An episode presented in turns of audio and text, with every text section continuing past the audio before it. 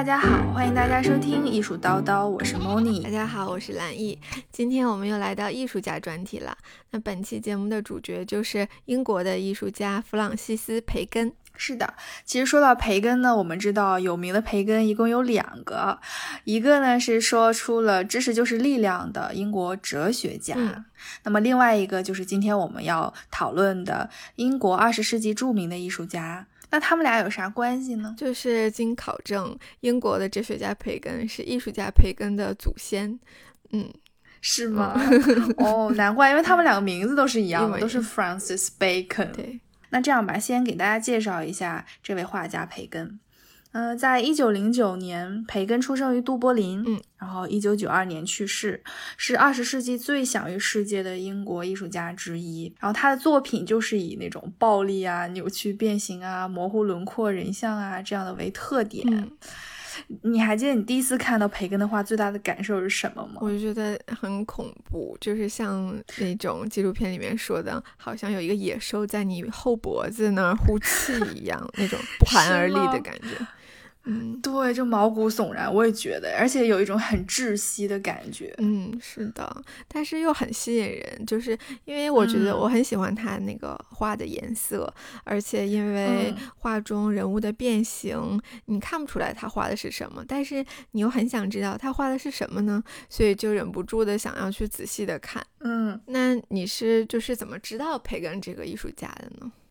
嗯，最开始是我有一次逛艺术类的书店，然后在书店就碰到了史农老师，他是那家书店的艺术顾问。当时他就把他私藏的 培根的画册借给我看，因为是全英文版的嘛。然后他当时就是让我帮助他翻译了一下某一些画的作品到底在讲什么。那么我也就因此就被深深吸引了，就觉得哇，原来培根这么有魅力。然后我人生当中第一次见到培根本人的真正的画作，就是在 Tate Britain，是他的一九四四年画的那个三联画，橙色的。然后我当时就觉得这三幅画，嗯，其实并没有让我觉得很特别的震撼和过瘾，是因为它相比他其他的作品，好像没有那么暴力。嗯，因为我记得你也去了蓬皮杜的展嘛，你觉得怎么样？那我就是也在第一期节目里面提到说，二零一九年就是最震撼我的展览是培根在蓬皮杜的个展，是培根和他受到影响的文学。然后当时进到展厅就有一种被击中的感觉，就是头皮发麻，然后觉得真的太高深了，怎么？都看不懂呢，然后后来其实觉得说，如果真的了解了他的经历，然后他的创作方式，其实就没有那么难去理解他的作品，因为人的情感其实都是互动的，你了解他的感受，你就能感受到他投射在作品里面的情绪。是我一开始也看不懂哎，我只是觉得挺吓人的，然后后面就找来了他的纪录片呀，还有他的访谈录来看，尤其是那个 David Sylvester 的访谈，然后才知道原来培根的一生这么曲折。然后 David Sylvester 也是培根生命当中非常重要的一个人，就可以说是他的。P.R. 是的，是的，嗯，然后看完了这些呃解读之后，才觉得越来越能理解为什么培根的话是这样的。而且达明赫斯特也是因为看了培根的访谈，然后也是非常受启发。嗯，他的有些作品我感觉还是也挺致敬培根的。对对对，他后期的有一些作品还是什么装置啊、雕塑啊这些，说培根还到现场去看了，说还挺喜欢。嗯，但是他们相见的时候，达明赫斯特说他不好意思跟培根说话，就是 说，哎，那我说啥呢？对，就像感觉像我们见那种 比较偶像。是的，是的，是的。嗯，而且呢，培根就是他还挺传奇的吧？他活了八十多岁嘛，那随。随便，其实说几件他身上发生的艺术之外的事情，其实都非常骇人听闻。嗯，就比如说，嗯，沉迷 SM 啊，嗯，还有两个前任为他自杀啦，赌博啊，毁掉了自己很多的画之类的。真的，你知道他的画有多贵吗？他就真的说毁就毁。在他生前的时候，他的画就能已经拍卖到百万美元。然后大概在他死后十年之后，这个画的价值就飙升到千万美元。最贵的是一三年的时候，二零一三年他有一个画弗洛伊德的三联习作，在佳士得拍卖行，你猜卖了多少钱？上亿了，卖了 哦，对，卖了一点四个亿左右美元，已经是当时世界上最贵的艺术品了。但是他真的是就是毁自己的画，我觉得他可能毁掉的作品比他最后留下来的作品还要多，还挺舍得。对他对自己不满意的，他就一定会毁掉。因为一开始的时候他不太有名的时候，毁掉就毁掉了。然后他比较有名了以后，他的画已经能卖上价了，有人就知道他有这个习惯，然后就在他家门口翻垃圾。桶竟然就 是经常捡拼拼一拼，没准以后能卖上价呢。后来呢，他就发现了这个事情，他就找了比较信任的邻居嘛，就是首先把那个花剪碎，然后他邻居直接就是开车。送到那个垃圾场，眼看着它焚烧了以后，才就是回来跟培根说：“你放心吧，已经彻底毁掉了。”但是邻居大哥接受采访的时候，他就说：“ 其实你也有那么一点点后悔，就开玩笑的。当时应该就是私藏一点好了，不应该全都烧了。”嗯。不过你看，他虽然画卖这么贵，这么有这么辉煌的成绩，但是我们还是挺心疼培根的，因为他童年挺伤心的。对对，不是很顺利吧？因为他的父亲是一位驯马师，但是培根呢，他又有慢性的哮喘，他父亲就觉得说，嗯，我的儿子不能这么虚弱，还是强迫他去就是骑马练习这种。但是马场大家知道就是灰尘很多嘛，所以说每次练完以后，培根就身体都很不好，呼吸啊这种都不是很通畅。那他父亲也觉得，嗯，不行，就是拿马鞭抽他，甚至就是找了一个马夫去拿马鞭抽，特别残忍感觉。嗯，所以就是我觉得他从这个地方开始有了一些受虐的倾向。他是一位同性恋者，但十五岁的时候就是和马福发生了关系。整件事情下来，他其实非常的恨他的父亲，但是他后来却承认说，其实小时候父亲对他是有性吸引力的，竟然。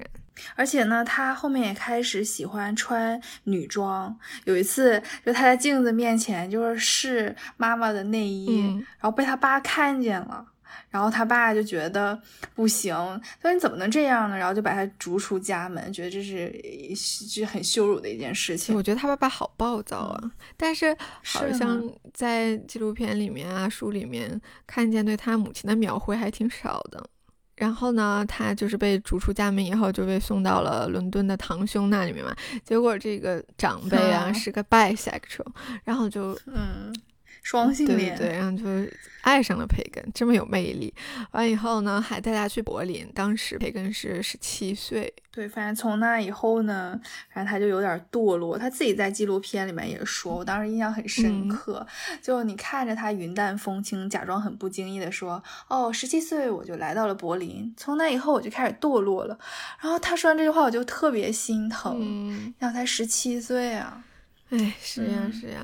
他童年真的挺伤心，嗯，那他是如何走上艺术家之路的呢？他在一九二八年的时候去了巴黎，然后看了毕加索的展览，他就心想说：“那我也想试一下。”所以他相当于不是科班出身，真的上过 art school 学校的这种艺术家，而是自学的，然后自己去慢慢探索的。从培根他的作品里面也能看出来，就是受到毕毕加索的影响，而且毕加索是他唯一承认说影响过我画作的一当代艺术家。嗯，所以可以说毕加索是培根的缪斯吗？不管了，反正肯定是他其中灵感来源之一，对吧？嗯，像培根画作的其他灵感来源还有呃电影啊，然后照片是非常非常重要的一个媒介，还有一些其他经典类的绘画。我印象比较深刻的就是提到了麦布里奇的那个相片，因为它是一连串的动作嘛，拍两个裸男的摔跤动作。当时培根说：“他说，事实上，除非你透过放大镜去看那些麦布里奇的影像，否则你很难分辨出其中的人物到底是在摔跤还是在做爱。嗯，然后他就会画那些场面场景。对他最开始画了一版，后来就是在他后面的创作中，他又画了一个，就是摔跤的那个。对。嗯，是，反正那个，而且他这个照片儿，他画的时候就特别喜欢揉碎了，就不是那种很板板正正的一个照片儿，就可能他平时揣口袋里了，或者是平时揉搓呀，最后你知道那照片就变形了呀，肯定。他就寻找变形的灵感。哎，对，所以他画出的照片很多都是那种脸部、面部是扭曲的。其实我让我想到什么呢，你知道有的那种塑料手提袋上面如果印了哪个明星的脸，有时候也很尴尬，那个塑料袋儿一扭曲了。他的脸也扭曲了，然后还受到经典绘画的影响是那个维拉兹开子，因为他画教皇嘛。然后培根也画教皇，但是他画出来的教皇就是你知道很恐怖的，张着大嘴像在怒吼一样。然后自己他还说，他那个时候画出来的嘴口腔。他是想画成什么样呢？你都想不到。他说他 想画的是莫奈的日出这种感觉，嗯，就完全看不到啊。但是他后来就是说我没成功的画出来那个感觉，是太难了。像他那么暴力，对吧？那种暴力美学的呈现很难，就是画出莫奈的感觉。对，我觉得他也挺逗的。就是我看那个戴维采访他嘛，就说，哎，那你画维拉兹开兹的话，他那个教皇不是在罗马嘛？那你在罗马当时待了一段时间。那你去看这幅画的真迹了吗？他说我没去看呢。他说我那啥，我我就是在罗马就玩来的。完以后我回来以后就是照着那个照片画的。是他确实就是喜欢照着照片画。其实还有一幅就是他有重新再创作一个经典的绘画，就是安格尔的一幅呃俄狄浦斯和狮身人面像。嗯，然后这幅画里面他就是。重新理解了吧？其实两个构图看起来差不多，但是内容其实很不一样嘛。而且他就受到了尼采的影响，在这幅画里面。我之前在那个蓬皮杜看的展览，主题不就是呃培根他读过的书对他绘画的影响吗？里面策展就是按照说，呃，这几个文学家对他的影响，一个是嗯艾斯库罗斯，然后尼采、T.S. 艾略特、米歇尔·雷利斯，还有康拉德和巴塔耶，就是他文学对他影响其实是嗯体现在不同的方面的，比如说有一些符号，他是从文学作品里面获得灵感，比如说像复仇女神啊、阿伽门农啊，还有什么箭头啊这种，还有一种就是像艾。略特他有一幅画是画了艾略特那个的 Wasteland 荒原里面的一个呃描绘，就是相当于把他那个 narrative 画出来了，就是挺还挺有意思的。嗯，是的。然后他和一些作家其实也有一些私交。那我在里面嗯比较推荐的一个是康拉德，他有一本非常有名的书叫《黑暗的心》，这本书非常重要，就是说是英国首部现代主义小说。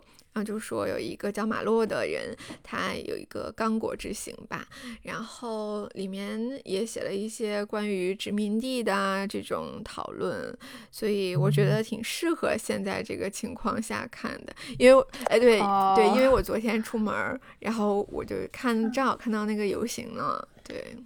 哦，而且是吗？就是 Black Lives Matter。对对对，嗯，特别是现在这种情况，我觉得感兴趣的读者也可以找来读一下。嗯，说到他的创作，其实他的作品很多都是人物肖像，但是呢，他又很少就是真的去用模特。嗯，对。然后他说，模特呢会分散他注意力。他一般就是借助记忆来画，或者是我就看着照片来画。你看他工作室里面就是全都是照片，嗯，可能会让他觉得更加放松。是的，然后他回答说，为什么就是嗯不怎么用模特呢？因为他说 they inhabit me，就是他们。有点拘束我，对对对，他说就是如果说他和模特关系比较好的话，他就没办法就是伤害他们。你说把他们画的 脸不是脸，鼻子是鼻不是鼻子呢，对。我看他画他的那些女性朋友，真的本来那些女性朋友特别好看，被他画出来之后就很丑，然后有的女性朋友就会觉得。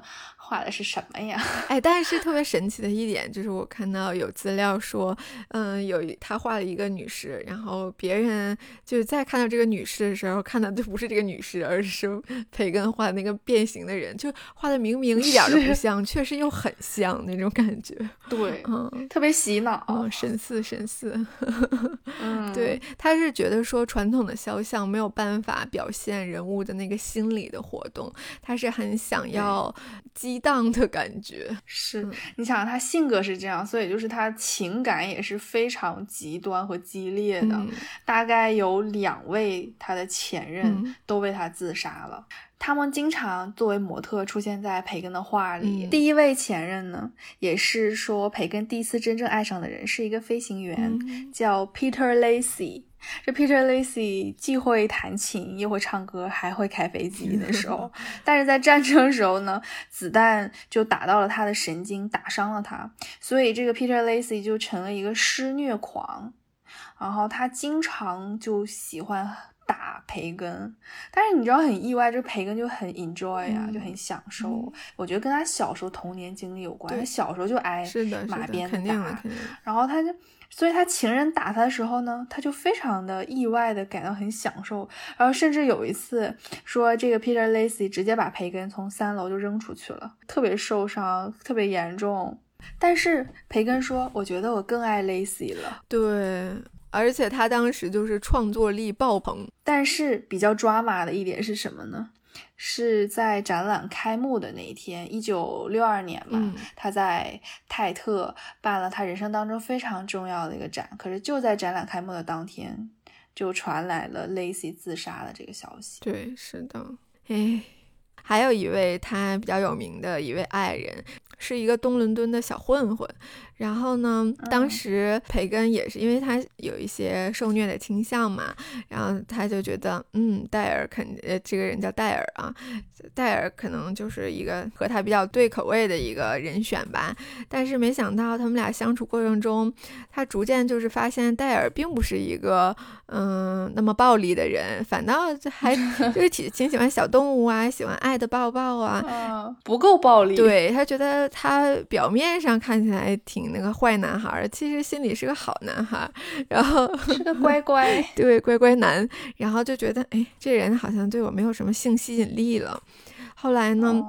后来呢，戴尔就已经爱上他了，就使劲作，哎呀，扔家具啊，就各种吃奇怪的药啊，然后找男妓呀这种。那贝根就想说，想快点离开他嘛，就觉得其实他挺理性的。一九七一年的时候，呃，培根有一个非常重要的展览在巴黎的大皇宫举办的，当时乔治戴尔他也。来来到了巴黎，然后没有想到他就是各种作，把自己就是作作作，而且最后自杀了。估计是酗酒是吗？然后说酗酒了之后吃错药了。具体怎么回事也不清楚，因为他去世的时候应该是就只有自己在的，是，所以被发现的时候就已经是坐在了马桶上，浴室的马桶上。是的，是的。他就认为他是自杀，而且比较神奇的就是，当时大皇宫那个展览里面有一幅画，刚好就是，嗯，培根以 George 为模特去画他坐在乳白色的马桶上，就像一个预言一样。我觉得培根看到那幅画，肯定心情也就是很复杂，特别伤心。对，而且我就是去年在蓬皮杜的这个展览里面，那个展览的入口就是。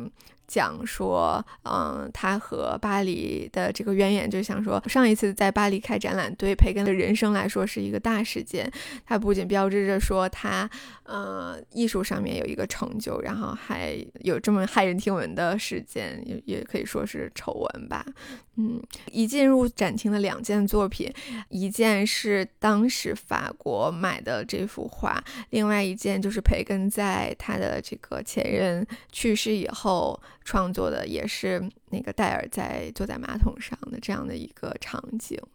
哎，不过我觉得还是挺凄凉的，因为你想在展览的一开始就给你看这幅画，多伤心啊！哎，我觉得我当时反正看的时候就不知道这个故事，然后我也根本就没注意。对，如果我现在再去看一遍的话，肯定就是仔仔细细看。但是当时看，我看的也挺认真的，不过嗯，没有什么印象了，还是要做功课。我觉得，嗯，哎，是。不过你看，你对那个文学的这个影响记得还是挺深。都是后来查的。嗯，但是我觉得这个展的策展思路很好。是的，是的。我基本上之前了解到的培根呢，他不太可能会讲到文学对他的影响。嗯。所以这个对我来说是很新鲜的一个知识点。对对对。我听你讲的时候就觉得，嗯，策展人也做了很多功课。是的，嗯。然后后来就是说，嗯，培根每次去巴黎，都会去住在，嗯，乔治戴尔自杀的那个酒店。培根就是说，关于友情啊、爱呀，核心到底是什么呢？他说，核心就是两个人可以互相把对方撕成碎片。啊，嗯，就是互虐喽。我们俩也都有看一本书，叫做《竞争的艺术》。在这本书里呢，总共描绘了四对儿。艺术家，他们相爱相杀。那么其中第一对儿就是培根和弗洛伊德，就是互相撕碎这种关系。嗯，弗洛伊德其实也是一位英国的艺术家。说实话，英国能拿得出手的，就是现代的艺术家，有名的画家，我觉得还是比较少的。对，所以他们俩在那个时候都被列为二十世纪最有名的几位英国艺术家之一。很被人关注，然后他俩相遇的时候呢，弗洛伊德二十二啊，培根三十五，我是白云，你是黑土，这太逗了，嗯，然后他们都为彼此画过画像，然后作品的风格也都受到彼此的影响。培根对弗洛伊德作品的影响就是更大一点。然后在那本书里呢，是这样描绘培根的长相的：说培根这个脸呢是梨形脸，大家可以想象一下梨形脸。然后就说弗洛伊德给培根画了这幅画像，说他这梨形脸就像马上就要引燃的一颗炸弹一样。确实是，嗯，对，哎，说起来，就是弗洛伊德给那个培根画的画像被偷了，对，然后后面他们有人调侃弗洛伊德说，肯定不是因为喜欢你才偷这个画，不是觉得你画的好，是因为肯定是个培根的崇拜者 把这个画偷走的，最后也没找到到底是谁偷的，对呀，没找到，没找到，对，然后他们俩创作其实挺不一样的，因为弗洛伊德画画比较慢。特别慢，有的时候经常画好几个月、好几年。细致对，然后培根呢，他就是那种灵感来了马上画那种纵欲。对，而且就是弗洛伊德给培根画像的时候，培根就是给他当了三个月的模特，就一动不动坐那儿嘛，然后都给他逼疯了，就是说真受不了了。完了以后，培根给弗洛伊德画画像的时候，他们俩就是约了一个时间嘛，就说你啥时候来我工作室啊，给你画画像。弗洛伊德就好，然后就美美滋滋的。就去了，去了以后发现，哎，画架上这人家画完了的，那你让我来干啥呀？画太快了，所以我觉得，因为画风也不一样，性格可能也不太一样，所以他们的友情其实并不是一帆风顺啊。我记得他们友情的一个拐点就是 Lacy 经常暴打培根，然后弗洛伊德就是不理解，根本就不理解，说这是不是疯了？这命都不要了吗？这种感觉，然后。他们当时就友情就有一点疏远吧，嗯，但其实就是在培根去世以后，人们在他的工作室里面发现他给弗洛伊德画过十四幅肖像，对，但是就不是那种干净的作品，什么有的就是折约 巴了，然后有的被撕了，还有的就是搓搓成一团儿，对。哎，说到培根的工作室，我觉得也挺神奇的，因为他工作室出了名的脏乱差。说一开始只是一个马厩，嗯，一个马棚，然后改成了他的那个工作室。然后在他去世了之后呢，因为他工作室太有特点了，就被杜柏林的一家 gallery 给买下来了。而且这次准备节目的时候，我才发现培根原来是住在 South Kensington 附近的一个地方，叫 Reeve，嗯。的一个地方，哎，那你可以去看一看。他工作室还在那儿吗？不知道，我打算去看一眼。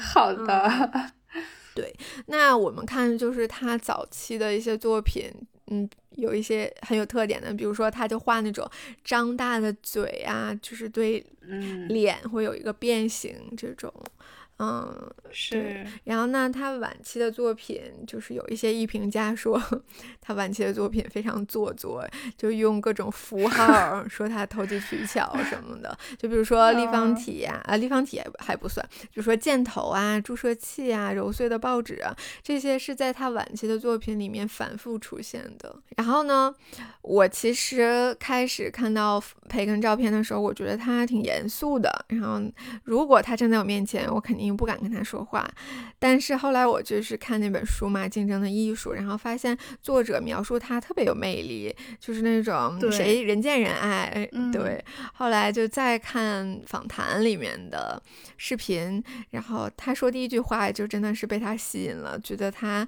非常的有激情，而且很有想法。怪不得能够影响一大批的英国的年轻的艺术家，在当时是，他就很会聊天儿。弗洛伊德就说，当他去到一个。party 上面的时候，他就有办法让每个人张嘴，每个人都能不无聊。对，就是书里面就有一段说，比如说培根如果遇见一个西装革履的商人，比如说他就可能会跟那个人说：“说你别这么不说话，然后像自命不凡的，一点意义都没有。毕竟咱们就活一回，你就应该有什么说什么。你告诉我，你性取向是什么？是不是搞笑？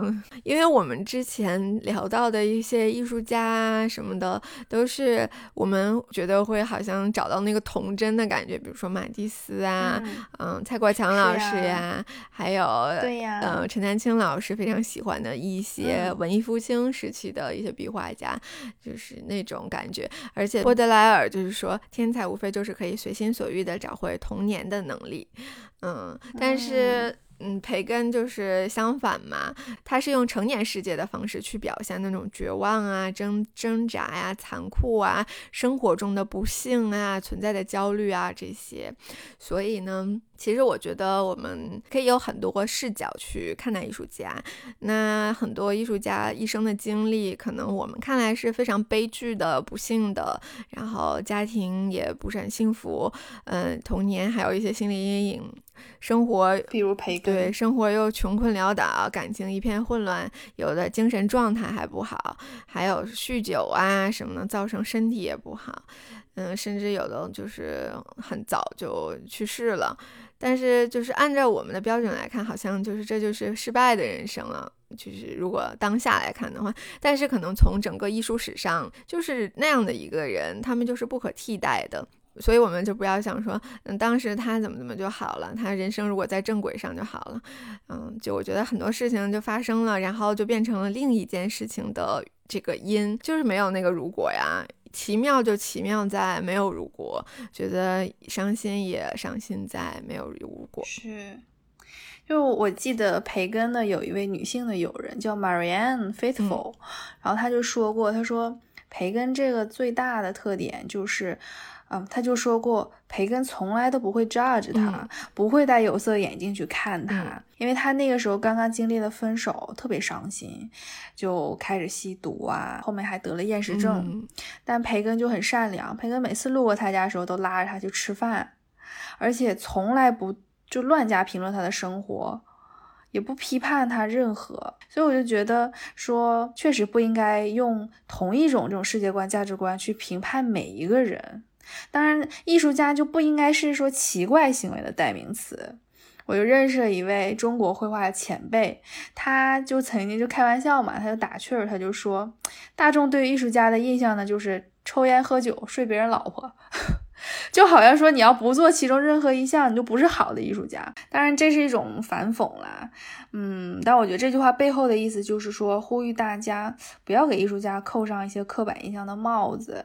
欣赏艺术家的时候，以及欣赏他的作品，就多一点理解啊，包容心啊，就少一点刻板印象和刻薄。是的，是的。嗯，所以我们也是希望通过这期节目，能让大家更了解弗朗西斯·培根。